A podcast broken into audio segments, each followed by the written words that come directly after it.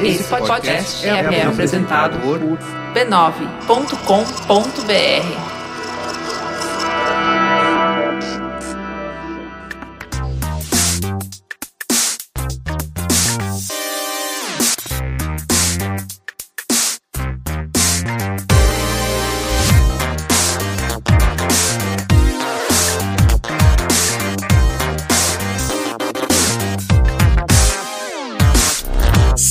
Saudações a todos e bem-vindos a mais uma edição do Notícias da Nave Mãe.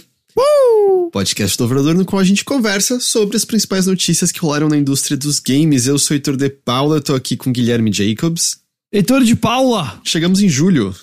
Chegamos em julho, acabou o primeiro semestre. Ontem acabou o primeiro semestre.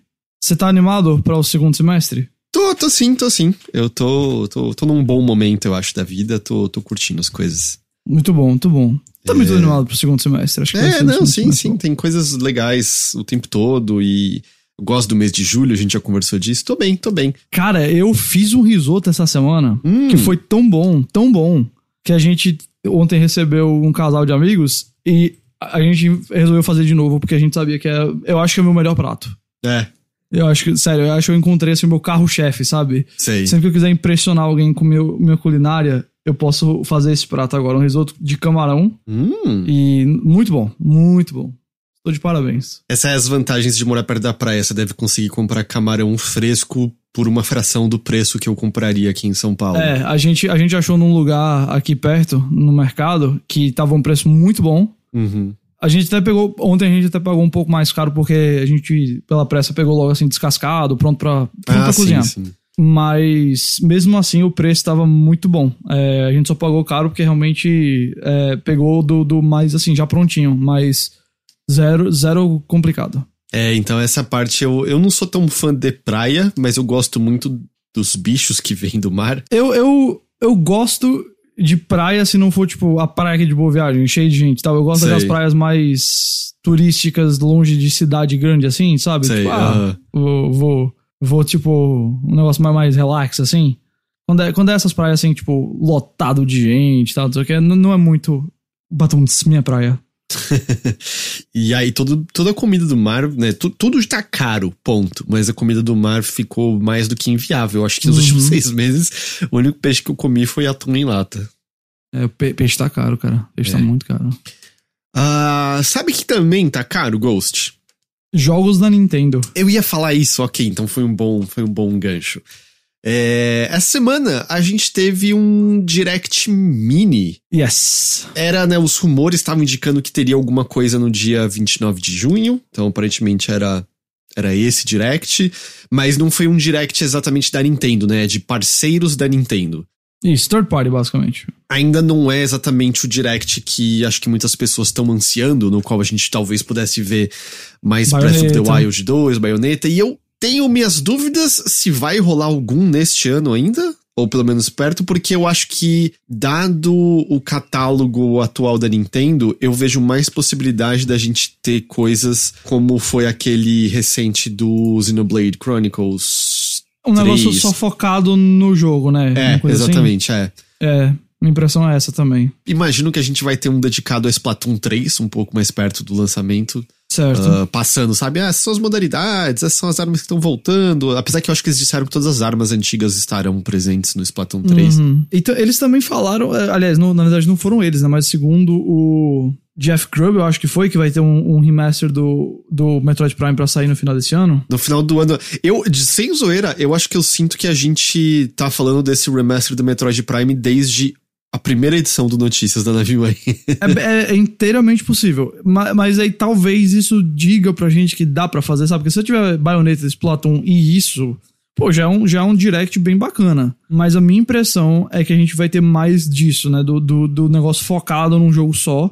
Que a Nintendo já fez, que a Sony já fez, e que eu acho que, dependendo do jogo, é uma pedida muito boa. E se você tem um negócio feito Bayonetta, especialmente. é, que é, é muito aguardado já há muito tempo, é, sustenta, sabe? E a galera fica animada pra ver. Eu, eu mesmo estaria lá vendo. E olha que eu não vejo muitos eventos de jogos ao, ao vivo hoje em dia, mas esse eu acho que eu veria. Uhum. Mas a ideia de vai ter aqui uma, um direct assim tradicional, 45 minutos, uma hora tal. Olha, Pode ter, espero que tenha, mas me parece que se a Nintendo fosse fazer, ela teria feito mês passado. Não sei, talvez por ser um ano um pouco mais atípico, talvez eles realmente, dado que adiou para ano que vem o Breath of the Wild 2, vai esperar pro ano que vem para mostrar É. mais dele.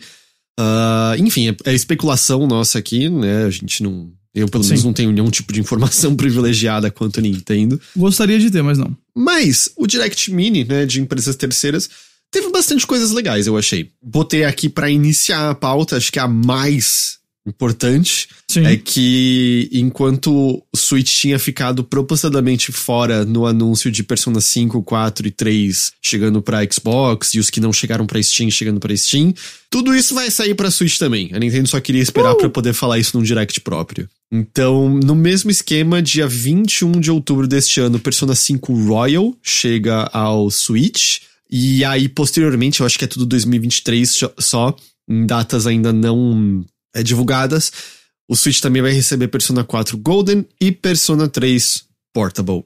E, assim como a versão de Steam, Persona 5 Royal de Switch vai vir com todos os DLCs que, que saíram para esse jogo. Que eu nem sei o que são. Eu não sei se são só roupas ou o que, que eles são exatamente. Eu acredito que é mais isso, cara. Eu, que, eu, que eu me lembro, não tem nenhum conteúdo muito grande, não. Pra nenhum desses jogos, não. Eu, eu- na verdade, sim, né? Eu posso descobrir isso rapidamente aqui, mas eu, eu creio que é só isso de, de mais de roupas e tudo mais. Aqui, ó. Tem, tem até um bundle de DLCs por, por 87 reais vendendo.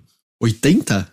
É, o bundle de DLCs é bastante coisa. É bastante dinheiro. Que não diz nada do que tem no negócio. Então. é, mas aqui, ó. Aqui, pronto. Kasumi Costume Bundle, então é, roupas pra Kasumi. Uhum. Royal Battle Bundle e Royal Persona Bundle. Então talvez sejam personas que só e talvez equipamentos, armas, alguma coisa assim. É, pode ser, mas é, mas é basicamente isso. Nada que você precisa, essa é real. Nada. Tipo, se vem no jogo lá, beleza, mas nada. Aqui, ó, tem, tem roupas e músicas do, dos outros quatro personas. Do Shin Megami Tensei If, do Persona All Night, do... É, é isso. É isso. Entendi. Bom, é isso. Então, eu, eu sinto, nossa, é Persona 3 e 4. É, é no Switch que eu quero jogar esses jogos se eu for jogar de novo. Poder botar no Sleep e É, voltar cara. a hora que eu quiser, eu acho que é a única é. maneira de eu conseguir terminar esses jogos de novo na vida. E, e engraçado que semana passada eu mencionei de que eu prefiro o Persona 3 Fast do que o Portable, mas o Portable no Switch aí já é outra ideia, né? Já, já é um negócio que eu até consigo. Ah, já vai estar mais. Já foi pensado pra você estar fazendo isso, né? Tá pegando num, num objeto portátil, tá, tá botando em sleep, tá deixando pra lá, tá voltando. Então isso você ajuda. tá com um PSPzão nas suas mãos, é isso? Exato, afinal de contas o Switch é a verdadeira continuação do PSP, nunca houve outra. Mas assim, em termos, a gente já falou semana passada, são três ótimos jogos, eu acho que o 4 é o melhor dos três, mas a história do Persona 3 é fantástica, o gameplay do Persona 5 é fantástico. Gente- você mencionou as datas, o, PS, o PS5 no 20 dia 21 de outubro, os outros dois ainda não tem data, mas chegou ano que vem. Mas a gente tem o preço já? Não, né? Eu acho que não. Deixa eu ver se no, no Steam Eu tem. não tô. Não, não acho que vai ser barato, viu? Não, não tem no Steam ainda o. É, é porque eu não acho que, não acho que será barato. Persona 4 Golden tem preço cheio de 68, né? Tem. Ah, E tá até em promoção, não tá? Eu acho que eu tinha visto umas vezes, tava 25% de Tá, tá, tá, elas com, tá por 51 reais no exato momento. Ou, ou, na moral, vamos, jogar esse jogo aí, viu? Vamos ver exatamente quando sair, mas por enquanto não, não tem, não. Mas, que mais? Ah, eu acho que a gente já esperava que isso iria acontecer, mas depois de fazer uma Legacy Collection de Mega Man, uma Legacy Collection de Mega Man X, uma Legacy Collection de Mega Man Zero, a Capcom anunciou agora a Legacy Collection de Mega Man Battle Network, que é um compilado dos jogos da série Battle Network. São 10 jogos no total, porém, é, é meio curioso. Difere um pouco como foi no Japão para o resto do. do no, pro, ocidente, mas a partir do terceiro jogo, cada um desses jogos tem duas versões. É, Hum. Meio a lá Pokémon, porque aí muda Hum. os, o- as cartas. Porque ele. Mega Man Battle Network tem um pouco de carta, né? Que são seus ataques e tem. tal. Então muda É. um pouco as cartas e alguns dos colecionáveis. Porque eu lembro, há pouco tempo eu tava escrevendo sobre isso pro catálogo da. Da Old Gamer de Game Boy Advance. E não é que o, o Japão não recebeu todos esses jogos, mas é que. Eu acho, se não me engano, teve alguns casos em que saiu primeiro um Battle Network no Japão. Aí no Ocidente saiu como duas versões, aí o Japão ganhou uma nova versão daquele Battle Network, sabe? É um, é um pouquinho diferente, não é que saiu simultaneamente já lá. Então são 10 jogos que não são exatamente 10 jogos. Um, e aí ele vai ser vendido num só volume, eu acho que se for a edição física, e em dois volumes separados na versão digital. Pelo que eles falaram, a única coisa extra que vem fora, né, ter, sei lá, o gráfico em resolução maior e uns filtros horríveis para você colocar no jogo, é que tem umas artes conceituais e um player de música. Vai sair para Switch, PS4 e Steam. Não vai sair para Xbox por algum motivo. Eu nunca joguei esses jogos. Cara, eu não joguei todos, eu joguei dois deles e eles são muito legais. O problema deles na época é que eles lançaram jogos demais num curto espaço de tempo. Sei. Então, e não, não tinha, não tinha tantas novas ideias assim. As mudanças eram incrementais, algumas nem faziam tanta diferença assim. Uh, mas eles são divertidos, eu acho que dá para jogar um ou dois deles e, e é, o mundo do, desse jogo é divertido. Você tá ligado como funciona, né?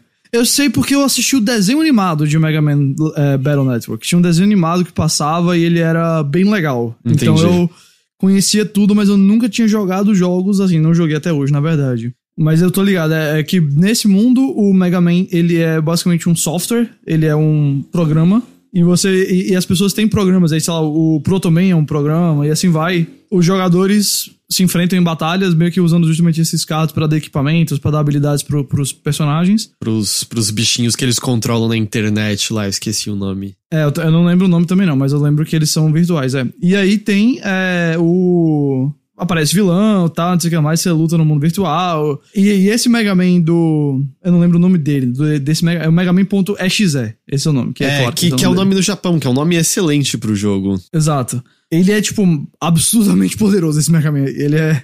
Tem uns negócios que ele faz assim, porque tem, tem, literalmente um universo digital, não é só, ah, ele, é. ele tá na internet, não, tem um universo inteiro, assim, que ele tá lá, ele. Enfim, mas eu, eu, eu tenho muita curiosidade de jogar jogos, porque foram foi basicamente o, o, único Mega Man que eu não tenho nenhuma experiência, porque o clássico eu joguei bastante, o X então nem se fala, o Mega Man Zero eu joguei, mas o Battle Network nunca. É, então eu, assim, faz muito tempo que eu não que eu não os jogo, mas eu acho que são bons jogos pelo que eu me lembro. Acho que talvez valha a pena dar uma olhada em um dos volumes, sabe? Porque, como eu falei, eu acho que fica um pouco repetitivo. É, eventualmente. Justo. Eles não deram data, né, pra, pra Legacy. Só 2023, né? Só 2023, tá. Aí, a gente viu bem mais, né? A gente tinha visto só umas imagens e um teaser, mas a gente viu bastante de Return to Monkey Island é, em movimento. Você quer conversar sobre isso, Heitor? Quero. Prof vamos lá, vamos, vamos processar. Primeiro de tudo, ele foi confirmado para Switch, então para esse ano é PC e Switch que o jogo vai sair. Desde que ele foi, apareceu, né, o, o, Ron Gilbert tinha comentado sobre o estilo artístico, porque tinha algumas pessoas que queriam o estilo artístico como nos originais. A minha reação a isso, eu adorei quando eu via as imagens estáticas. Quando eu vi no Direct a primeira vez em movimento, eu não gostei muito, não. Mas desde então eu devo ter visto de novo o trailer umas cinco vezes, e quanto mais eu assisto, mais eu vou simpatizando com o estilo artístico. Eu acho hum. que tem hum. alguns momentos. Sei lá, quando o Guybrush tá lutando contra, eu acho que a Carla ali, é, não parece a coisa mais legal do mundo, mas eu, eu tenho simpatizado mais com o, o visual cada vez mais. De qualquer jeito, é um novo Monkey Island com Ron Gilbert, eu vou jogar mesmo que fosse gráfico ASCII, sabe? Certo. Mas aí acontece que desde então, tipo, você pode não gostar da arte. E se ela vir, você pode falar, ah, tá, não gostei. É. Só que desde então, um monte de gente na internet foi atacar o estúdio e o Ron Gilbert por não hum. gostarem do visual do jogo. O Ron Gilbert tem um blog, né, o, o Grumpy Gamer, há muito, muito tempo e ele teve que fechar os comentários no blog por conta da quantidade de pessoas que estavam indo falar merda. Ele falou que ele teve que apagar ah. comentários de pessoas atacando ele pessoalmente. Um monte de gente foi se manifestar. O Dominic Armato, que é a voz do Guybrush, foi se manifestar no Twitter sobre isso para falar essa questão, mas assim, é, é uma merda, uma imbecilidade. Cara, olha isso, a gente tá tendo o Ron Gilbert podendo fazer um Ilha dos Macacos novo E essa é isso que tá acontecendo. O Ron Gilbert falou que ele não quer mais falar do jogo, ele só vai trabalhar e lançar, e ele não quer mais conversar sobre o jogo porque ele tá de saco cheio das pessoas reagindo assim. Olha, olha o que as pessoas conseguiram fazer, cara. A gente tá tendo um Ilha dos Macacos com o Ron Gilbert e as pessoas conseguiram meio que estragar esse momento disso. É um lixo, assim. E, e, nesses dias aconteceram várias coisas dessa natureza, porque a galera tá pirando com o fato de que God of War sai esse ano, vai ser adiado, não sei. Aí teve, acho que uma produtora do estúdio recebeu o pinto na DM, Foi, coisas assim. E é, caralho, gente, puta que pariu, sério, cresçam. Gente, o que a gente tá fazendo? Exato. O que, sabe, qual, qual a ideia aqui? O, qual é o propósito, assim, não, ah, talvez God of War não sai esse ano. Sabe o que eu posso fazer para God of War sair esse ano? Mostrar meu pinto pra uma mulher que não quer ver. Exato, nenhuma atitude de ninguém vai mudar a hora de lançamento. Se qualquer coisa provocar estresse e, e hum, é. cansaço, é. tem mais chance de, de atrapalhar com o desenvolvimento. Não, e, e tipo, não só isso, mas, gente, é. Vocês são idiotas. Sabe? É, o pior é que eu acho de ninguém, eu espero, dessa, dessa, desse tipo de gente escutando a gente aqui, mas o que, que vocês acham que vocês vão conquistar mandando mensagens detestáveis pro criador do jogo, sabe? A gente se sente mais dono do negócio do que o próprio criador da coisa. É. E, e, a atitude dessa galera em relação a essas coisas, porque veja, uma coisa você. você mas você não gostou do jogo, cara, manda um feedback, conversa, é, é outra coisa, mas quando começa a se xingar, é a mesma coisa dessa do God of War que eu também vi, mas. E esse daí é. é não que uma seja pior que a outra, mas daí é, é, mais ainda imbecil, eu penso, porque é a mesma coisa de dizer, eu não gosto que o céu seja, seja azul, eu vou bater uma melancia na minha cabeça. Não faz sentido. Qual é a lógica que você tá botando por trás dessas coisas? Bicho, cara, bem o que você falou. Videogame, fazer videogame é uma coisa extremamente estressante, trabalhosa. Tanto Monkey Island quanto God of War são coisas esperadas há muito tempo e tem muita pressão em cima. E como é que você pensa que maltratar essas pessoas vai ajudar você a ter o seu produto? Aliás, lhes um negócio. O produto nem é seu. Você joga, você tem direito de ser sua opinião, de gostar, você tem direito de tudo. Mas. Ou, oh, pelo amor de Deus, galera, assim, são videogames, são pessoas. Eh, parem, parem com isso, porque tá completamente imbecil. Tá completamente imbecil. Essa lógica, né, de fã se achar dono do negócio é, é muito deturpada e muito. Depois que o negócio foi lançado ao mundo, ei, ei, pode falar o que você quiser. Você pode não gostar, é. você pode amar, você pode odiar, você pode comprar físico e cagar em cima, o que você quiser. Mas a obra é, é do autor dos autores, né? Eu sinto que casos como o Sonic Feio, o final de Mass Effect 3, eu acho que são casos ah. muito terríveis, né? Que fazem uh, fãs raivosos se acharem dono do negócio em vez de aceitar que, ou, às vezes coisas feitas podem ser por simplesmente ruins. Sim. E às vezes não é para você. É, e, e, não é como se isso fosse novo, sabe? O, o Arthur Conan Doyle teve que ressuscitar o Sherlock Holmes hum, porque recebeu cartas demais das pessoas na época que ele é. tentou matar o Sherlock num dos livros, né? Mas é uma merda, é uma merda isso, sabe? É um monte de gente se sentindo dona do negócio e indo ser abusivo, indo falar merda pros desenvolvedores. É, é, é muito insano, sabe? Que a gente vai ter um novo Ilha dos Macacos com o criador original e o que tá acontecendo é que esse momento tá um pouco menos legal do que poderia ser e, o, e ele não quer mais falar com outras pessoas do jogo porque porque as pessoas são imbecis, assim. É um, é um lixo isso, é um lixo.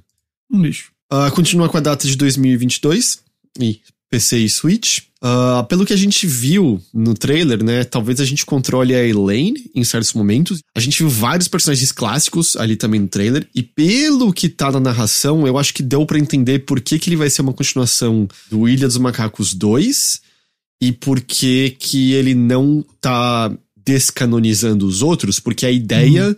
é quase como se fosse uma aventura não contada do Guybrush que aconteceu, e é ele no futuro contando: ah, essa aqui eu vou narrar para você agora, entendeu?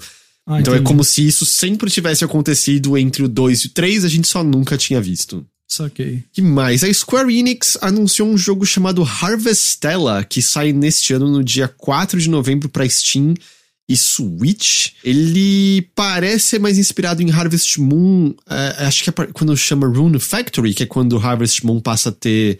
É um spin-off que tem mais elementos de RPG e combate. Porque ele tem a parte de fazendinha, ele tem a parte de você conversar com as pessoas da cidade e aprofundar seu relacionamento com elas. Mas ele também tem uma parte de combate RPG, porque tem um, um, uns cristais que garantem a passagem das estações do ano.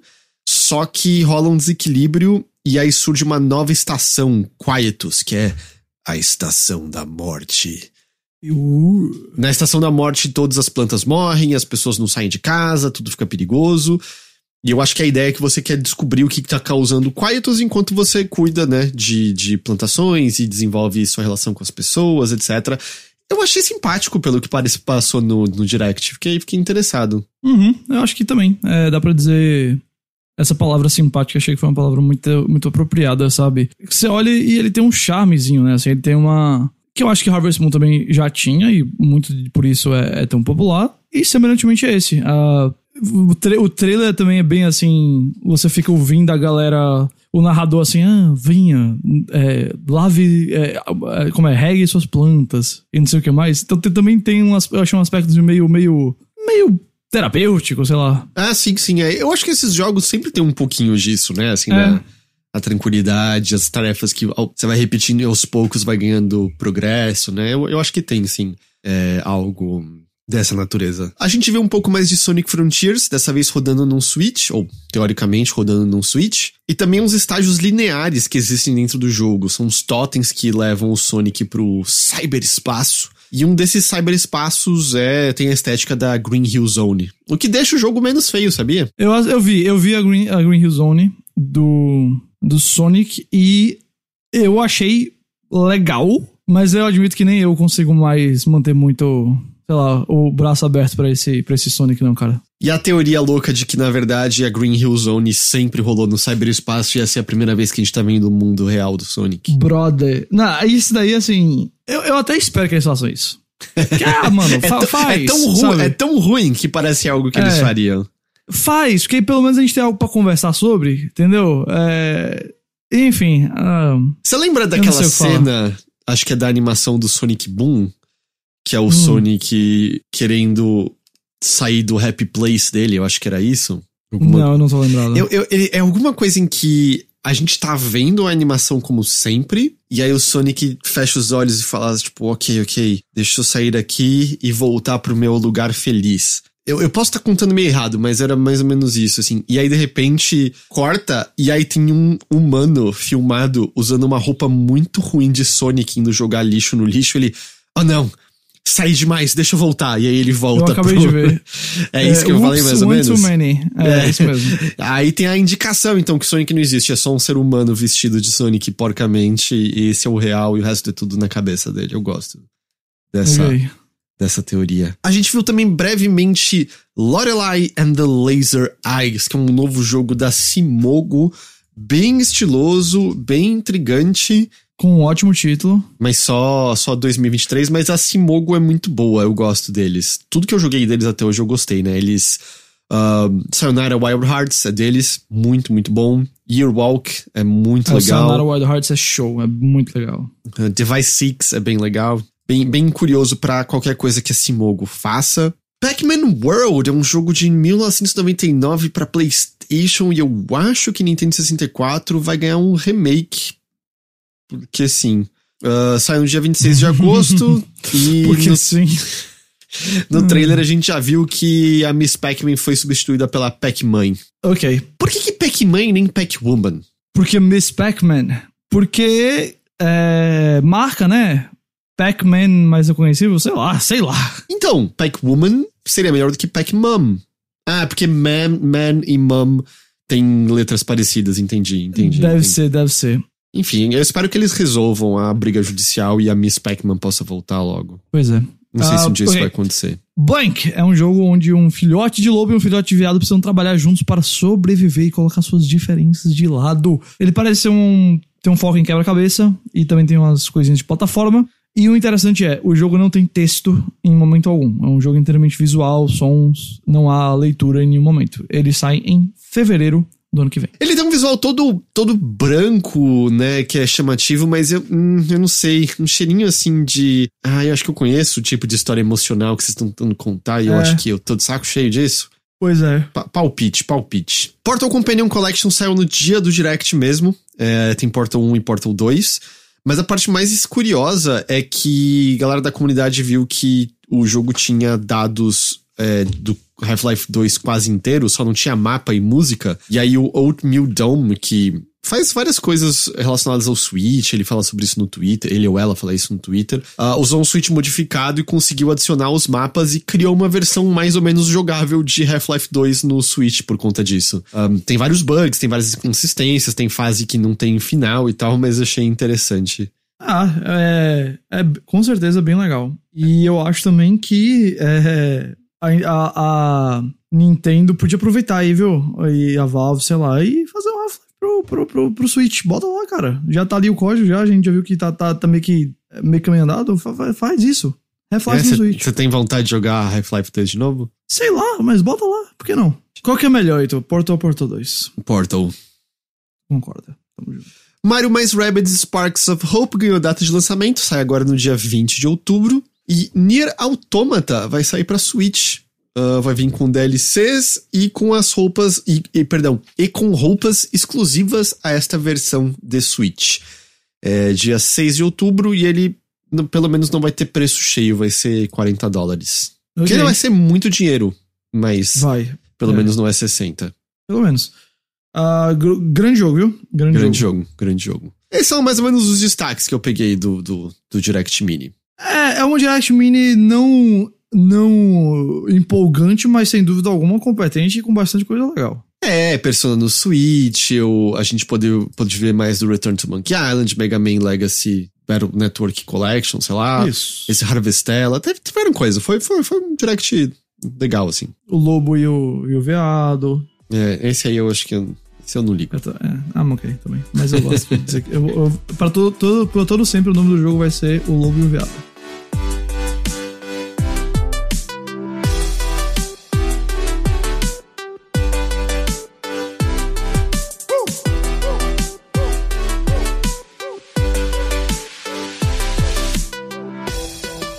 Ghost, você lembra que umas semanas atrás a gente tava falando do Alex Kipman, o criador do Kinect, trabalha com HoloLens, que é- acho que é nas- nascido no Brasil, né? Que Isso, Ah, exatamente. t- tinha aquelas questões, né, de que ele tava vendo essencialmente pornografia numa sala com outras pessoas, que ele ah, se aproximava de mulheres de maneira absolutamente inapropriada, fazendo, por exemplo, massagem nelas e elas mostrando que elas não queriam e ele continuava.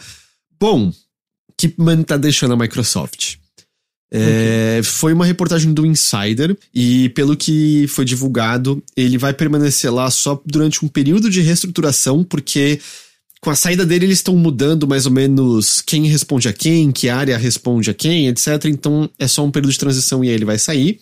Segundo fontes que conversaram com o Insider, o chefe de departamento de tecnologias da nuvem, que é o Scott Guthrie, que era para quem o Kipman respondia, enviou um e-mail à equipe falando que ele tinha, que o Kipman tinha decidido sair da empresa para ir atrás de novas oportunidades. Abre aspas. Nós dois concordamos que essa é uma boa hora para ele deixar a empresa e ir atrás de É, outras né? oportunidades. Eu agradeço a visão que Alex ofereceu à Microsoft durante muitos anos e tudo que ele fez para levar em frente nossas ofertas de metaverso. O que, que, que você lê com isso? Qual parte você quer que eu. Que eu, que eu, que eu... No, no sentido de. Ah. Ah, é que eu, acho que eu explico. Eu, eu sinto que essa é uma saída que eles tentaram tornar elegante, mas é uma resposta a o que veio à tona recentemente. É quase como se fosse um combinado de. Tá bom, a gente não faz um estardalhaço e você, você sai? Beleza, beleza, eu saio. Ah, ah, ok. Desse, então, porque eu achei que você queria que eu debatesse também a questão do metaverso e tal, mas. Ah, não. É, não, é ok. Sobre isso, eu acho que você- sua leitura tá, tá 100% correta, porque esse, tipo, ah, ele escolheu sair, é, ele escolheu sair combinado com a Microsoft de que a saída dele ia meio que ser. Papum, saiu, ninguém precisa falar mais sobre isso, jogamos pra- o lixo pra fora e ninguém olha por baixo dos panos aqui agora. Então, eu acho que houve, sem dúvida alguma, essa ideia, e eu acho que ele, na certa, tipo, percebeu que, opa, eu tenho agora uma, uma saída que não vai me ferrar mais do que eu já tô ferrado. Ou se- sei lá se ele tá ferrado mesmo, né? Porque indústria dos jogos. Mas minha impressão é isso. Minha impressão é que eles deram uma. é, uma PR spin aqui, né? Tipo. Por trás das cenas foi, brother, você vaza agora, a gente não fala nada e a gente corta as perdas por aqui. E por fora foi, ah, não, nós concordamos que é o melhor momento para ele sair e tudo mais, né? Então, eu acho que foi por aí. Exato, é bem o discurso, assim. Ele está em busca de novas oportunidades. E pelo menos ele não tá mais lá, né? Então, espero que. Eu, eu duvido que ele é o único executivo de alto cargo na Microsoft com problemas de comportamento no trabalho, mas quem sabe a ausência dele torne um pouco menos pior para mulheres é. ali, porque assim, nessa reportagem do Insider eles reiteram algumas coisas de, ah, tinha conversa de nunca deixar a mulher sozinha com ele, de, de uma quantidade bem grande de reclamações que já tinham sido feitas uh, quanto a ele, e aquele, infelizmente, aquele tipo de coisa em que parece que só acontece alguma coisa quando vem a público, né? As pessoas que trabalham ali falarem disso não é o, o suficiente. Mas mais um pouquinho e ele tá saído e é, é a coisa correta a se fazer. É, sem dúvida. Não, sem dúvida. A gente tava falando de Sonic Frontiers, a gente vai falar agora de Sonic Origins. Por quê? O que aconteceu?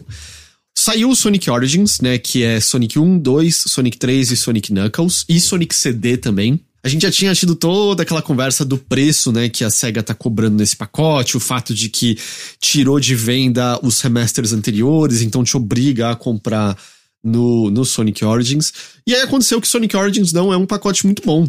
É, ele tem alguns problemas, uh, ele tem bugs, uh, por exemplo, tem um bug de comportamento no Tails no, no Sonic 2 que é, que é bem ruim tem algumas inconsistências, tem é, problemas no áudio, etc, etc. Então, assim, não é um, um, bom pacote. E aí, um dos devs de Sonic, de um remaster de Sonic, foi a redes sociais falar da insatisfação com Sonic Origins. Porque, o que aconteceu? Como é a divisão?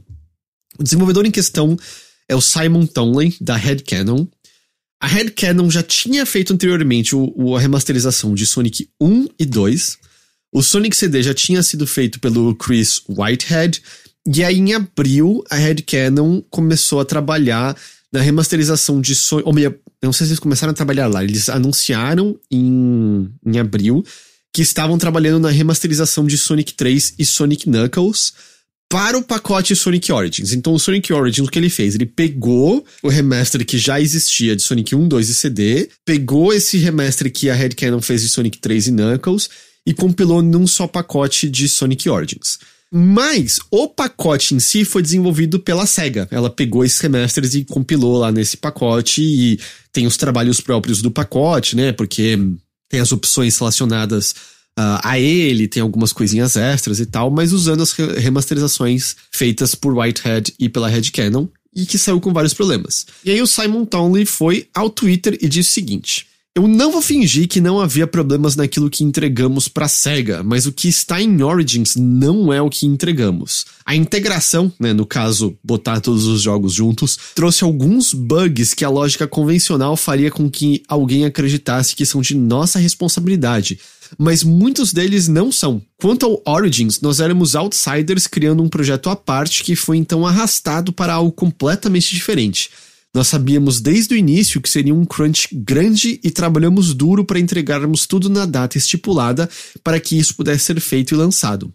E ele continua: Repito, eu aceito total responsabilidade pelos erros cometidos por mim e por minha equipe, e nós com certeza cometemos alguns deles alguns erros, algumas coisas apressadas, algumas coisas que nós percebemos, mas não nos foi permitido corrigi-las perto do fim. Eu tenho muito orgulho da minha equipe e da performance deles sob esse nível de pressão, mas todos nós estamos bastante infelizes com o estado de Sonic Origins e até mesmo com o Sonic 3 dentro dele. Ele complementa que o estúdio ofereceu para trabalhar em atualizações e arrumar alguns dos problemas agora, após o lançamento, mas ele não tem ideia se isso vai acontecer. E de verdade, depois dele falar publicamente dessa forma, a gente não sabe nem se a SEGA vai sequer algum dia chamar a Headcanon para trabalhar de novo junto, né? Algumas dessas coisas infelizmente são aquela realidade ruim de desenvolvimento, que é, tem, tem prazos, tem que entregar ali. Mas eu acho que só piora meio. O estúdio aparentemente não teve tempo necessário para poder entregar algo que eles considerassem realmente, né? Ajeitadinho. A SEGA cometeu erros na hora de compilar tudo num só pacote, trazendo novos problemas inesperados. Há trabalhos que anteriormente não tinham esses problemas, porque as remasterizações que tinham sido lançadas eram boas. E aí agora você tem um pacote caro que a gente não sabe se vai ser atualizado para corrigir esses problemas e é uma das poucas formas agora oficiais de se ter acesso a esses jogos, né? Porque não falta maneira de ter acesso a Sonic, né? Convenhamos. Não. Mas né, que, por um lado, assim, a gente não vê com frequência desenvolvedor ir publicamente assim lavar roupa suja, porque, de novo, isso é. Você queima pontes, né? Exato, isso. você fecha portas, né? E, e às vezes, não só com a SEGA, às vezes tá fechando portas com outros, outras empresas que olham e falam: puta, eu não, eu não sei se eu quero trabalhar com essa empresa. Se der alguma coisa errada, eles vão falar mal de mim publicamente? Mas é que dessa vez o que deu errado parece que, assim. Claro que a gente pode como eu posso dizer? A gente pode olhar para isso e dizer assim, ah, não, porque foi relacionado, é, ah, sei lá, pega, pega mal, como você falou, a gente pode olhar dessa forma, mas eu acho que por conta da gente ter o produto e da gente saber o que aconteceu, eu acho que o, a, a, o público certamente não, não deve estar tá saindo disso botando muita culpa na headcanon, olhando mal pra headcanon, sabe? Ou, ou vendo essa, essa lavagem de roupa suja com maus olhos. Não estou dizendo que foi a decisão correta, certamente haverão consequências de negócios com isso. Mas, assim, eu acho que não dá pra gente fingir que a Redcan também não tirou dela da reta aqui e mostrou que, ó, se tiver, se achar que botar uma merda, não é culpa nossa, não, sabe? Uhum. Então eu também entendo, assim, a vontade de fazer isso, porque realmente isso aqui pinta eles muito bem. Mostra que se o jogo tá de um jeito, talvez não seja por conta de incompetência da Red Cannon. É, de qualquer jeito, não é que a gente já não soubesse que esse pacote deixava muito a desejar, mas é, é só, só mais indicações de tipo, nossa, que ideia merda, sabe? Tinha umas boas é. versões com preço acessível, agora tem esse pacote que não é tão legal e, e é só. Caralho, SEGA, que decisões. E ainda tem Sonic Frontiers pra ser esse ano e nada de um Sonic Mania 2. Eu sei lá, parece só todas as piores decisões que você poderia tomar em relação a essa comemoração de Sonic. A gente tá comemorando. A gente tá comemorando. Mas, mas é que tá. Tem o que pra. Tem, Sonic é pra comemorar? Sonic é comemorável, sabe? Não, mas digo, vai, Sonic Origins é uma celebração, sabe? É tipo, ó, tá aqui todos é, os jogos com coisas isso. novas e para. Pra, exato, exato. É, é mais isso que eu quero dizer com comemoração. E é só meio. Tem nada para celebrar, não, cara. Tem nada para celebrar. Mas dito isso, eu tô ligado que é raro isso acontecer, mas adoro ver lavação de roupa suja. Ah, é. Desse jeito que mostra um pouquinho assim pra gente do que rola é, atrás das cortinas. Uhum. Acho, acho da hora. Acho, acho bom poder ver isso de vez em é. quando. Um, Quem não gosta de uma fofoca, né? E, falando em remaster ruim. Ghost. Tem vários. Hum, qual é o próximo? Blade Runner da Night Dive. Ou, oh, esse aqui foi um saco, hein? Esperamos tanto tempo por esse negócio, e aí o negócio sai. Mas você lembra, a gente conversou Sim. aqui na época, que saiu um remaster feito pela comunidade. E esse era bem melhor. Esse é, esse é excelente, que é a versão Scam VM que a comunidade trabalhou durante muito tempo, muito tempo, porque é um jogo complicado por uma série de peculiaridades relacionadas a. A gente comentou disso aqui durante meses, né? É, então eu lembro da gente ter conversado anteriormente. E aí teve até uma época que a Night Dive foi e meio que adiou sem data nova definida o remaster deles de Blade Runner porque estavam encontrando esses problemas. E o pessoal da comunidade que fez a versão Scam VM disse: Olha, eu sei lá, eles estão dando esse prazo aí, eu acho que eles não vão conseguir porque é um negócio muito mais complicado do que isso. E de fato, a gente não ouviu nada sobre Blade Runner Remaster. É, aliás, acho que só pra contextualizar, a gente tá falando do jogo de Blade Runner dos anos 90, que é Isso. é uma história à parte, é uma outra história, não é a história do filme original, que, que é um point and click, é um adventure, e tem a característica interessante em que você é um caçador de replicantes, mas cada vez que você joga, é aleatório quem é o replicante. Então você nunca sabe uh, quem é a pessoa que está procurando. Você tem que de fato prestar atenção e resolver as coisas ali e tal. Mas aí na não E3, eu acho que foi num evento da Limited Run, se eu não estou enganado, apareceu que o Blade Runner estava aí novamente, o da Night Dive. E aí ele saiu, acho que foi no último dia 30, se eu não estou enganado. Não, foi um pouco antes disso. Ele saiu e a versão da Night Dive tá ruim. O visual tá horroroso, não parece nada atualizado. Tem alguns bugs, tem alguns outros problemas. Só que aí a grande coisa é que o da Night Dive substituiu o da comunidade. No GOG, por exemplo, a versão ScamVM tinha virado um add-on, então você precisava comprar o jogo da Night Dive para então baixar a versão da ScamVM para aplicá-la. E no Steam só tava à venda a versão da Night Dive, mais nada. O jogo foi massacrado com reviews negativos. E aí, um dos desenvolvedores da ScamVM foi até em redes sociais falar do, de, de todo esse ocorrido, citando problemas específicos da versão da Night Dive, de como isso fez o trabalho da comunidade ser meio colocado de escanteio quando ele é superior e gratuito. Hum. Quer dizer, você ainda precisaria comprar o jogo original, teoricamente, né? Você pode piratear e é a sua consciência, mas assim, o trabalho da comunidade é gratuito. E ainda por cima tinham coisas como legendas feitas pro jogo pela comunidade que fez a versão ScamVM estão no jogo da Night Dive e não tem um agradecimento nos créditos. Não tem nada. Só pegaram as legendas e botaram lá. Uau! Aí rolou. É, exato. É, é bastante. pouco. E, e olha, eu, no geral, eu acho o trabalho da Night Dive muito bom de maneira geral. Eu acho que eles fazem geral, excelentes concordo. remasters, né? Sim. E eles só realmente cagaram dessa, Não, e parecia um vez. estúdio que eu achava meio que conectado às comunidades, sabe? Prestando atenção nas comunidades, assim, meio que tipo, ah, vamos fazer aqui o que os fãs há tanto tempo querem, vamos botar pra frente esse projeto que muitos consideram morto e tudo mais. E não só eles fizeram então, um remaster ruim, como eles também estão fazendo estão tendo uma atitude de, de jogar o trabalho dos fãs pro lado, porque assim. Uma coisa é você dizer assim, não, a gente não vai suportar, dar apoio ao, ao jogo feito por fãs, porque não é um projeto oficial, tudo mais, não sei o que mais. Mas quando você pega, pra piorar a coisa, você vai e fala assim, não, vamos botar aqui as coisas do remaster dos fãs e não dar créditos, pô, galera, vacilo, viu? Muito vacilo, muito, muito vacilo. E, bom, depois desse rebuliço, o jogo no Steam passou a ter a versão ScamVM. ah, então, assim, o que acontece é, quando você vai inicializar o jogo, você pode escolher se você quer a versão ruim da Night Dive ou a versão boa ScamVM.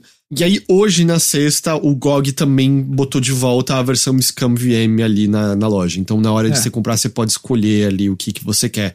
O que ok, pelo menos, sabe, voltou a isso, assim, eu acho que é, é realmente, é, é, é muito, é muito míope, né, é muito, porra, sério, que, que, e não é nenhuma grande dor de cabeça, não é nenhum grande, meu Deus, é, foda-se, a Night Dive pra sempre, não é nada disso, mas é meio, porra, era meio fácil evitar essa dor de cabeça, sabe, era muito previsível, era só você olhar a versão da Night Dive e comparar com a da Scam VM, que você consegue já no visual ver que não tá no mesmo patamar do que a comunidade Uhum. fez.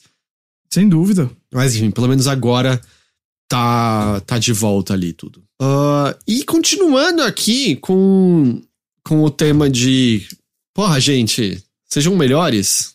The Day Before. É, aliás, eu ia mencionar isso com você quando eu tava lendo a pauta mais cedo. É, que eu ia dizer, essa pauta de hoje é o é, estúdios e pessoas envolvidas na indústria just being shitty, sabe? Sempre fazendo merda, decepcionando, frustrando, é, vacilando com pessoas, vacilando com comunidades, com fãs. Então. Esse é o tema de hoje. É, pois é. Esse é o tema. Ah, o que acontece? The Day Before é o jogo que mais tá em lista de desejos de pessoas no Steam. Ou seja, né, tem uma, uma grande expectativa, né, um grande desejo. Ele é um jogo, eu acho que é de zumbi, mundo aberto, enfim. Mas o estúdio, que é um estúdio de Singapura, tá pedindo para as pessoas serem voluntários para trabalharem no jogo. Hum. O nome do estúdio é tipo Fantastic sem o primeiro A, é FN Tastic, eu não sei como é a pronúncia, se é Fantastic, é Fantastic, é. No site deles você consegue ver que tem uma parte aberta de voluntários, que é uma, uma área na qual as pessoas podem se aplicar para trabalhar no jogo, algumas vagas sem remuneração. E essas vagas sem remuneração tem algumas posições cruciais, como gerente de comunidade e localização. Ou seja, localização pode fazer seu jogo ser mais vendido em diferentes países. É bastante importante. O site deles, e, e vai ficando cada vez mais bizarro, é, é que fala que voluntários são o seguinte: a cultura da, da Fantastic se baseia na ideia de voluntários. Isso significa que todo membro da Fantastic é um voluntário. E aí existem os chamados voluntários de tempo integral que recebem salários, que eu chamo de empregados, e os é. voluntários de meio período, que recebem certificados de participação e códigos de graça. Aí, quando, quando as pessoas viram isso, algumas pessoas até acharam, pô, mas inglês não é, né, a primeira língua deles. Será que será que não é alguma barreira linguística? Aham, Só que aí acho- eles, eles responderam porque aí apareceu em várias vários sites de notícias e tudo mais. E eles foram falar: A defesa deles foi a seguinte. A palavra voluntário vem do latim voluntários, que Meu significa que significa estar disposto ou escolha da própria pessoa. E aí depois disso eles têm um texto dizendo que eles têm cerca de 100 voluntários de tempo integral, ou seja, empregados, e outros cerca de 40 voluntários que não são de tempo integral que ajudam com teste, coisa do tipo, ou seja, 40 pessoas trabalhando de graça. Eu tô, eu tô Cada vez que você vai lendo mais, parece que você tá num, numa pegadinha, sabe? Num, num além da Ou- imaginação. Só- você pensa assim, ou isso é uma pegadinha, ou eu estou tratando com psicopatas. Eles não entendem como, como que a realidade funciona. É, essas pessoas existem em outro universo onde, onde você pode. É, cara, como é que. é, é, calma, caiu um negócio aqui. É, é tipo. Não, não. É, eu peguei isso aqui de uma loja e eu não paguei, eu trouxe pra casa. Ah, então você roubou. Não. Do latim rouba, sabe? Cara, não, não, não, não, eu peguei emprestado. Não, você, você roubou, não, emprestado. Tá aqui, ó, no dicionário. E, e eu achei engraçado que é tipo, ah, não, a galera ficou achando que eles talvez não, não soubessem muito inglês. Eles literalmente vão fazer uma exegese da palavra pra mostrar, não, a gente sabe do que a gente tá falando. Olha como nós estamos corretos, mas ao mesmo tempo eles estão fazendo exatamente o contrário, mostrando que isso é simplesmente inaceitável, É, não, é incompreensível, tipo, inconcebível. Como é que isso é a defesa? Não, não, deixa eu te explicar a origem da palavra, aí você vai entender o que a gente tá É, é fazendo. tipo, não, pera aí, gente, a gente entendeu errado, vocês estão dizendo que seus empregados não recebem dinheiro e, e a- o, que, que vocês fazem é chamar eles de voluntários só pra pegar melhor. Não, não, não. Não. Não são empregados, são voluntários que trabalham. Não, e ainda eles falam assim: ah, porque a gente teve casos de voluntários de meio período que viraram voluntários de tempo integral. É quase. Uau! É, é levando, é levando pra um caso ainda pior o lance de terceirizados que têm menos benefício e recebem um salário menor, mas que têm a chance de virar empregado pleno, porque nesse caso é meio. Você nem recebe nada, você só trabalha de graça e É, talvez. você- Você ganha mais trabalho. Talvez você tenha a chance de poder trabalhar pra gente. É. E assim, ou, é o jogo em maior número de lista de desejo no Steam. Ou seja, vai ter grana vindo aí, provavelmente. Então o jogo vai, deve ter bo- boas vendas. E provavelmente você também consegue aporte de investidor diante disso, porque ele Exato. tem. Provavelmente dá pra você fazer um cálculo de, ó, a gente tem pelo menos isso aqui de vendas garantidas uma vez que o jogo for lançado. Sabe, deve ter uma. Um dado que você consegue conversando com analistas, ou sei lá, com a, com a Valve provavelmente não, porque é meio difícil ter resposta, mas É, claro. qual é a média de porcentagem de pessoas que colocaram na lista de desejo que compram o jogo no lançamento, entende? Exato. É. E aí você daí tira uma, um- uma ideia de quanto você vai ganhar com essa lista de desejo, e daí É, você convence a ter pelo menos um já. investimento. Ó, Zé, tá garantido que você vai ter seu investimento mais 10% se você me der isso aqui, sabe? É, de- devem, ter, não. devem ter maneiras, assim. Então, Yeah. eu nunca trabalhem de graça. Eu, Não, jamais. Jamais. Eu, eu, eu até entendo a exceção da exceção.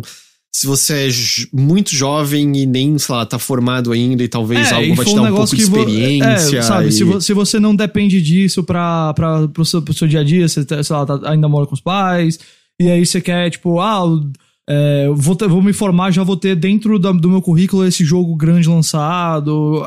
Mas assim, ao mesmo É tempo. exceção da exceção, É, não trabalhem isso é exceção da exceção, e mesmo essa pessoa tem que tomar muito cuidado pra não ser explorada, porque é Aham, muito fácil, sim. muito fácil mesmo. E não então, sair queimada já, né, por conta É. disso.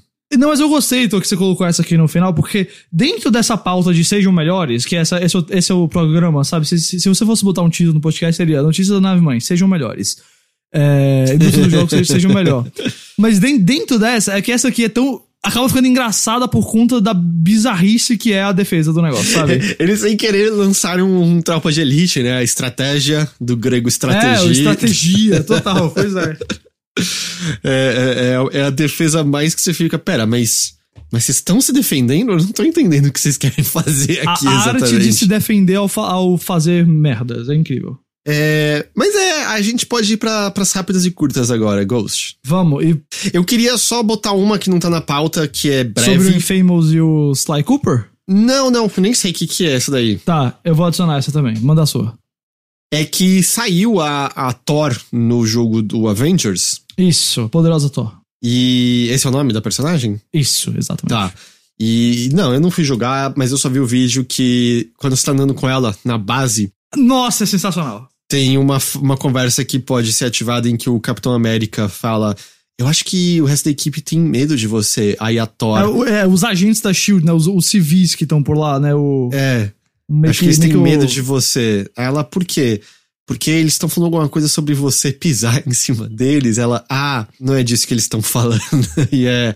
Ok, ok. Eu, eu dou um, um aplauso You aqui guys pros. did it. É, é. You guys did it. Porque, de fato, quem, quem, tipo, apanhar de mulher bonita, show. Então é, eu só queria ressaltar isso. Mas diga de Infamous e Sly Cooper.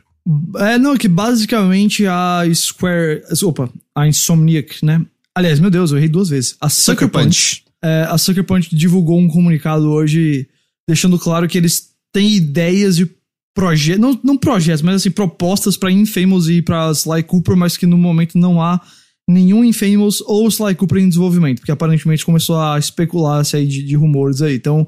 Não é que eles estão abandonando os personagens e os mundos completamente. O que eu leio isso como tipo assim: ah, talvez a gente faça um DLC temático pro Ghost of Tsushima. Ah, talvez a gente faça outra coisa, sabe? Um projeto alternativo, projeto secundário, paralelo assim.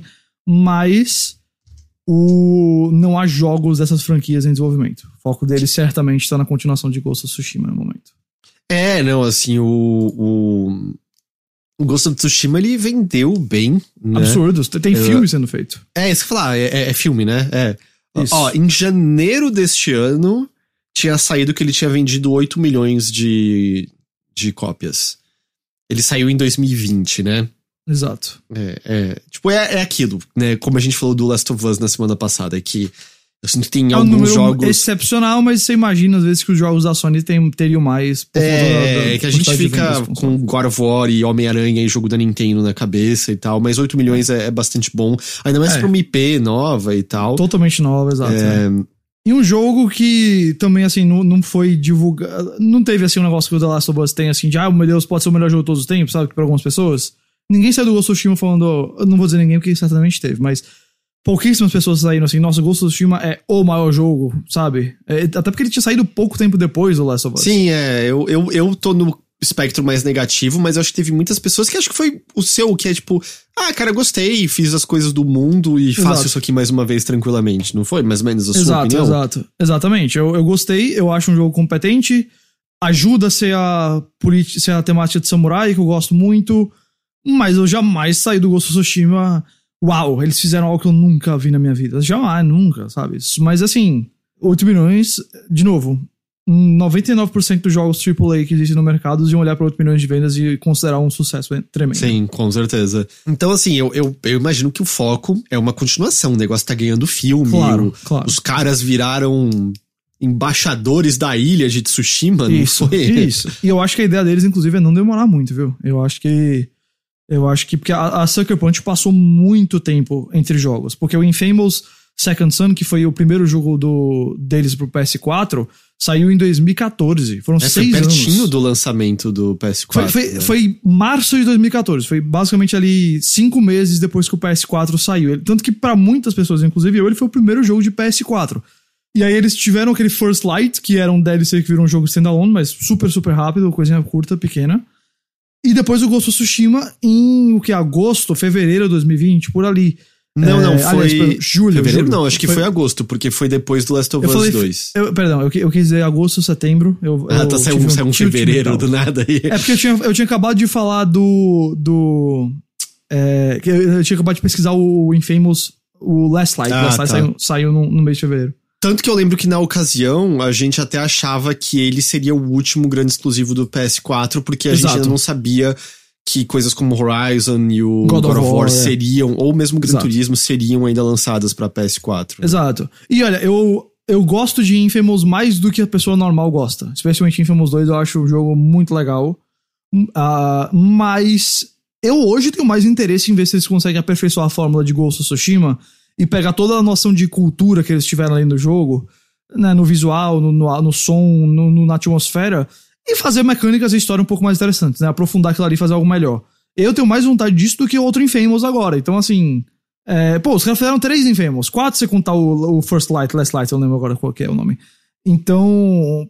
ah, Eu acho que até os desenvolvedores teriam mais vontade de explorar outra coisa de Ghost of Tsushima agora. Então, eu acredito que é a escolha correta, tanto no nível de criatividade quanto no nível de, sei lá, é, mercado. Tem mais uma coisa que você quer falar disso? Não, toma aí. Porra, tem mais uma aqui de remake barra remaster, eu não tinha me tocado. Mas lembra daquele remake horrível de 13 que saiu Lembro. em 2020? Bom, o remake vai meio ser refeito. É. O, o 13 original, pra quem não tá ligado, é baseado numa HQ, acho que francesa. E o jogo ele tinha um visual de cel shade muito bonito, que eu acho que até hoje ainda era chamativo. E o remake, além de estar tochado de bug, por algum motivo trocou o visual cel shade por uma estética realista genérica feia e ninguém gostou do que fizeram. A Microids disse que contratou um novo estúdio. O desenvolvimento original foi feito pela Playmagic e esse novo estúdio vai refazer o que for necessário nessa versão de 13. Segundo o que foi dito, a Tower 5 já tá trabalhando nesse remake do remake há cerca de um ano. Vai ser uma atualização gratuita e ela deve trazer uma série de mudanças. É, segundo o que a Microids falou, a Tower 5 refez o jogo inteiro, da direção artística à inteligência artificial, e também fez uma série de melhorias técnicas. Ah, e aí a Tower 5 também tá trabalhando num modo multiplayer pro jogo e numa versão para Switch. A atualização para as versões já existentes e a versão de Switch chegam no dia 13 de setembro. Vamos ver se dessa vez vai. Eu tenho sérias dúvidas. A Blizzard tem planos de adquirir a Proletariat, os desenvolvedores de Spellbreak, que inclusive já tem trabalhado com a Blizzard desde maio, né? Então, o estúdio tem cerca de 100 pessoas e ele basicamente transformaria ali num, num estúdio de suporte para ajudar no World of Warcraft. Porque, por exemplo, nessa semana mesmo, a Proletariat anunciou que os servidores do Spellbreak iam ser desligados no início de 2023, claramente já mostrando ali que eles vão ter outras prioridades e responsabilidades. Não sabemos ainda o valor da aquisição. Acredito que isso vai ser divulgado quando tudo estiver sendo mais fechado mesmo. O Spellbreak é um Battle Royale de mágica que, se você olhar a recepção crítica dele, ou mesmo de quem jogou, é bem positiva. Eles só nunca conseguiram com que pessoas o suficiente jogassem, pelo que eles falaram em entrevistas. Uhum. Foi se tornando meio insustentável manter o jogo, e, e aí casou, acho que uma coisa com a outra, né? Por um lado, me parece, ok, eles não, não conseguiram sucesso com o que eles fizeram, sei lá qual seria o futuro deles sem isso. Por outro, é mó deprimente mais um estúdio consumido pela maquininha Activision Blizzard de virar suporte de jogos Exato, que já existem, né? Exato, exato, exato, exato. Pra mim é isso aí. Mas é, é isso, a Proletariat vai trabalhar em World of Warcraft, eles já trabalharam né, em coisas que estarão na... Como é o nome? Dragon Force? Dragon alguma coisa é a próxima expansão de, de World of Warcraft. Mas é isso, mais um estúdio para alimentar o os grandes monstros da Activision Blizzard. Yeah. Que mais? Dice Dungeons! Jogo excelente, vai chegar aos celulares e vai ganhar novos conteúdos. Cara, colado um com o outro, Into the Breach, Dice Dungeons, ganhando novas coisas, tô muito feliz. Show de bola. O Terry Cavanaugh falou que o jogo dele vai sair no dia 7 de julho para Android e para iOS. E só dizendo, é um jogo de carta, é, no geral, assim, é mais fácil. Ele não é fácil, mas é mais fácil pensar em estratégias para ele do que, sei lá, num Into the Breach, por exemplo. É, e eu acho que funciona perfeito em celular, esse, esse o jogo. Hum, que é só, é só. Literalmente a ação é arrastar dados para diferentes espaços. É, só isso. Exato. Touchscreen resolveu. Sai no dia 7 para Android e iOS, e nessa mesma data, as versões já lançadas do jogo vão ganhar uma atualização gratuita que vai ter seis novos episódios, que segundo o Kavanaugh vai ter. duram entre 4 e 5 horas para você jogar. E aí esses novos episódios têm arte nova, nova música e coisas assim. Muito bom. Ok. É, em sequência, a gente tem aqui novidades do Sea of Stars, que é um RPG bem esperado naquela era de jogos de geração 16-bit. Lindo, lindo, lindo o que a gente viu, né? Muito bonito. É, é o pessoal do, do The Messenger que tá fazendo o jogo pra 2023. Foi, desculpa, é exatamente essa notícia. Ele foi adiado pra 2023. E aí, falando de datas, o novo Star Ocean, que tem um nome decepcionantemente normal, que é Star Ocean The Divine Force, é, vai sair no dia 27 de outubro desse ano. Eu gosto mais quando Star Ocean tem uns títulos inaceitáveis, assim. Eu, eu tinha esquecido do anúncio desse Star Ocean, que tinha sido aquele anúncio bizarro de um personagem dando uns saltos gigantes pelo cenário, não é? exato, exato. Tudo É, vazio e. yeah. Star Ocean é muito engraçado. Eu acho que eu joguei um no PS1 ou PS2, eu nem sei agora. É, não, não é minha praia, não. Eu tô. Ah, ok. E o Sea of Star parece muito legal, mas né, demore o tempo Sim. que for necessário aí. Sim, né? sem dúvida, sem dúvida alguma. É, Heitor, nosso jogo favorito, Final Fantasy Origin Stranger of Paradise. Ganhar um DLC. Chega no dia 20 de julho com mais história e aparentemente continua ali no final da campanha. Também vão ter novos jobs e equipamentos. É, então eu não vou entrar em detalhes porque spoilers do final do jogo, mas. Chaos! É, aparentemente a gente vai ver pra além do final que rola ali. Aparentemente. Sure. Chaos. Ah, e aí, pra terminar, o, nossa, nossa sessão aqui de adaptações de jogos, que a gente sempre termina com isso. A série de TV de Horizon Zero Dawn barra Forbidden West, né? De Horizon, a franquia da Sony ganhou, ganhou o nome oficial que, tipo, foi descoberto porque tá em sites do, do sindicato do, do Canadá onde o negócio está sendo filmado. Não, não rolou um anúncio ainda, mas é isso, é o nome do jogo do- da série chama Horizon 2074. Se esse for o ano que a história se passa, ela se passa basicamente 10 anos depois do que toda a vida na Terra foi eliminada pelo, pelo vírus, que eu esqueci agora o nome agora, da inteligência artificial lá. É quando basicamente só, só existem os robôs no mundo e faltam ainda mil anos even pros eventos da Eloy no jogo. Então falta muito tempo pra começar a humanidade a voltar. Tem duas possibilidades Hum, que eu não quero entrar em spoilers do Forbidden West pra quem não jogou, mas pode ser algo em relação à arca, eu vou dizer apenas isso. Eu acho que a galera vai entender, e eu espero que não, porque eu ah, essa- não gostei muito dessa ideia, mas tudo bem. Ou vai ser um negócio tipo. Tem 10 sobreviventes, sabe? É um negócio escondidos, sabe? Aquela vibe assim. A gente achou que o mundo tinha acabado, mas na verdade no subterrâneo tem, sei lá, uma colônia de pessoas e essas Então, coisas. assim. ah, eu, eu fiquei pensando nisso. Pode ser uma outra, um outro projeto que a gente não ouviu falar, que fez algumas pessoas sobreviverem de alguma forma. Ou que. dane-se ou dane-se timeline também do jogo, e é, é isso, é uma adaptação e a gente inventou que o mundo tá prestes a acabar, sabe? Tal- talvez, talvez faça mais sentido, porque eu- se for isso de um outro grupo de sobreviventes, é meio. Tá, então não, não teria nenhuma das características que a gente associa com Horizon. Pois é, não, Não, não exatamente. teria, não teria as culturas que a gente conhece. Ao mesmo tempo, as roupas de Horizon são meio ridículas. Talvez se a gente visse no live action seria doloroso, É, não sei. o custo, o custo dessa produção ia ser gigante, viu? Mas sabe, é, isso significa que não teria nenhum animal robô. E aí, em certo momento, é por que, que chama Horizon então essa série? Não, também não sei. Estou bem curioso pra, pra descobrir o que, é- como é que vai ser isso aí. É, Então eu gente- não, eu não sei exatamente o que, que, que, que isso significa, o que, que eles vão fazer com essa data Não faço aí. ideia. Não faço ideia. Eu achei muito curioso essa ideia. Ah, no curioso no sentido de, tipo, pelo menos me fez fazer, ah, o que, que eles estão fazendo? Porque, É. sabe?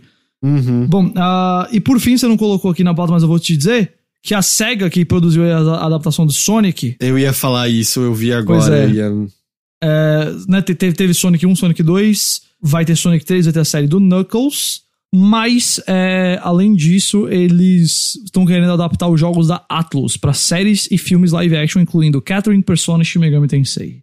Ah, not great. É, eu, eu não tenho o menor interesse numa adaptação live action Zero. de Persona. Cara, as adaptações de Persona pra anime, no geral, não são muito boas, imagine pra live action. Eu assisti um deles, foi horroroso. Você assistiu qual? Acho que é o primeiro de todos. Mas o que? O, do, do 3, do 4, do 5, do, do outro?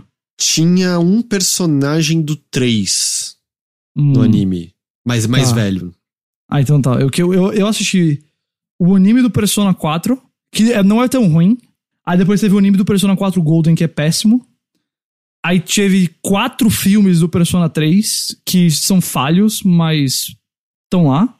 Eu tava vendo o anime do Persona 5, mas é só. É só chato, sabe? É tipo, ah, eu já vi isso aqui no jogo é melhor, então whatever, tô, deixa pra lá. Mas live action, Deus, Deus, não, Deus me livre. Ainda mais que isso aqui vai ser americanizado, pode ter certeza. Eu acho que o que eu vi é o Persona Trinity Soul. Que Esse eu não assisti. São personagens originais, tirando. Acho que o Akihiko aparece, se eu não tô enganado. É, esse eu não assisti. Eu acho que esse era o nome dele, Akihiko, do, do Persona Isso. 3. Não, é o- não é o que é o, o cabelo cinza? Prateado? É, é, É ele eu, eu, eu acho que ele aparecia. É, é, é ruim, eu achei bem ruim esse anime. Ok, acabei de confirmar que esse é o que eu vi, porque de fato aparece o Akihiko nele. Pronto, olha aí. É, esse eu não assisti. Não assista. Não assista. Não vou. Ah, Agora, se fizer um live action de Persona, mesmo sendo desastroso, você vai ver? Vou assistir. Mas Claro, eu vou né? desistir. Se for, se for uma série, eu certamente vou ver um dos episódios e não ver mais. Mas se for um filme, eu vou ver até o final e me detestar, mas vou ver. A, a, a, série live action do One Piece parece estar tá com uma produção gigantesca, né? A Netflix está construindo uma quantidade absurda de cenários do desenho, né? É, vai ser bem, vai ser bem triste quando esses cenários começarem a acumular poeira, porque a série vai ser cancelada na, depois da primeira temporada. é, mas eu fiquei impressionado com o nível de investimento, porque vendo os cenários que eles construíram, parece quase. Caramba, mano, parece um parque de diversões do One Piece, né? Vocês realmente parece recriaram mesmo. tudo aqui. Enfim. É isso, Ghost. Chegamos ao fim de mais uma edição do Notícias. Vamos lá, então. É, vamos, vamos lá ser melhores, tá bom, indústria dos jogos. Por favor. Quero, semana que vem eu quero, no máximo, uma notícia de, de merda que alguém fez. tá bom? Não consigo garantir nada. Eu também não, não tô muito confiante. Mas, Ghost, sabe quem eu acredito que todos os dias ah. se esforça e é um pouco melhor do que antes? Quem? O Edson Zen Jr. e o Rafael Health que são apoiadores nossos nas campanhas de financiamento coletivo do Overloader. Campanhas né, que tem no apoia.se barra overloader, tem no PicPay. Você pode dar um sub na Twitch. E agora também estamos na Orelo, que também agrega tudo ali junto. Dá pra ouvir os podcasts pelo Orelo, dá pra apoiar pelo Orelo e aí ouvir o Bilheteria pelo Orelo, caso você apoie com 12 reais ou mais. Então é. Estamos sempre trazendo novas maneiras, né, de, de podermos ser apoiados. Ghost, Hum. Eu tô sentindo que enquanto eu falava tudo isso, você tinha algo para dizer sobre o Edson e o Rafael? Por favor, repete o nome do Edson inteiro. Edson Zen, e é Zen mesmo, de Estado Zen Exato. Você já me. Inter... Cara, na verdade, eu, eu vou dar spoiler, mas a resposta dos dois hoje aqui já está nos nomes. O Edson, ele é muito Zen. Eu, eu, meu sonho é ter uma paz mental, uma calma, uma tranquilidade como a dele. Sabe? Eu olho pro Edson, eu vejo aquela coisinha que rola em anime, de quando o personagem tá se concentrando, fica tudo preto, você vê uma gotinha caindo no. no sabe? No, no laguinho. Ele, é... ele é tão calmo em paz que ele desviaria dos seus golpes com as duas mãos para trás. Totalmente. sabe, ele é o Goku com instinto supremo. Ele é exatamente essa ideia que a gente vê nos animes do personagem mais calmo e mais espetacular. Já o nosso querido Rafael Health. Ele, o Hell, Pô, ele é um inferno? Eu não entendi. Não, ele é muito saudável, Rafael Health, entendeu? ele é muito saudável, cara. Ele, ele, eu, eu queria ter, assim, o sistema imunológico dele. Uhum. Eu queria ter o aparelho digestivo dele. Eu queria ter o. Sabe, a, a, ossada dele, assim. Ele não quebra ossos, ele não fica doente. Ele é, ele é extremamente saudável. É, eu espero que nada disso seja tirado de contexto, porque pareceu só um psicopata falando eu quero o sistema digestivo dele, eu quero a ossada ah, é? dele. Então, mas essa é a graça, entendeu? A graça é a gente deixar as pessoas na atenção, às vezes. Entendi, entendi. Então é isso, parabéns para os dois aí, obrigado pelo apoio. Ah, e você, Ghost, o que, que você disse do seu lado? Recadinhos. A gente postou nossa lista de 10 melhores filmes de 2022 até agora lá no Chipo. Eu finalmente assisti tudo em todo lugar ao mesmo tempo, meu caro de Paula. E aí, e aí? Fui e ao aí? cinema. Gostei muito. Gostei muito. É incrível, né? É absurdo eu não, não, não posso dizer pra você que eu saí dele assim com uma galera. Tem, tem uma galera assim, meio, meio afetada, né? Mudou minha vida. Não, não, não foi assim, mas eu adorei o filme, achei muito bom. É, acho, acho que é. Eu queria, queria que existisse mais filme desse, chorei pra caramba. É, é não sei, eu, eu achei extremamente impactante, eu gostei muito. Justo, justo. Ele, ele, ele. E também ele melhorou quanto mais eu penso nele, assim, o mais, mais, mais eu gosto. Ah. que mais? A gente tá lá com o canal novo do Chipo a todo vapor. E. Eu tenho a impressão que eu tô esquecendo de alguma coisa, mas. Ah, é isso aí. Você me segue nas redes sociais, arroba no Twitter e GJ6 no Instagram e por lá você vai acompanhando tudo. Entendi. Ah, é o 3 pontos e a falta.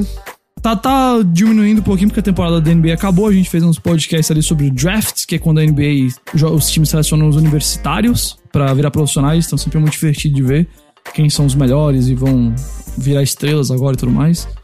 Mas tá, tá Tá, vai, vai rolar, assim, muito prévia da próxima temporada agora, então. É, tá, vou até dizer, viu? Se você não acompanha a NBA, mas tem curiosidade, ou começou a acompanhar a NBA nos playoffs, que acontece com algumas pessoas, e quiser uma coisinha pra ouvir, se preparar pro próximo ano, é. Tamo aí, viu? Tamo aí. Entendi, entendi. Uh, é isso, acho que do meu lado eu não tenho recados, então a gente pode ir se despedindo das pessoas, Ghost. Foi um é... prazer, sempre. Exato, como sempre, muito obrigado pela sua companhia. Opa, tamo junto. É... Tem, tem algum jogo de videogame que você acha que você vai jogar esse fim de semana? Você tá interessado em alguma coisa? Hum, ah, não, acho que esse fim de semana não. Eu tô muito interessado no Fallout Londres, lá no mod do Fallout, que são saindo que Ah, vem, sim. mas esse parece show. Eu, eu passei muitas horas essa semana olhando pra ele. Mas, não, acho que não. Entendi. Essa semana tem um casamento pra ir e tal. Aí é mais. Comida, comida, bom. Muita. É. Show. Beleza, então, Ghost, muito obrigado. Tamo junto, cara. Sempre um prazer. A todos vocês que nos ouviram, a gente agradece demais pela companhia e pela audiência de vocês. A gente espera que vocês tenham gostado e a gente vai se ver de novo então na semana que vem em mais uma edição do Notícias da Nave Mãe. Até lá. Falou. Tchau, tchau.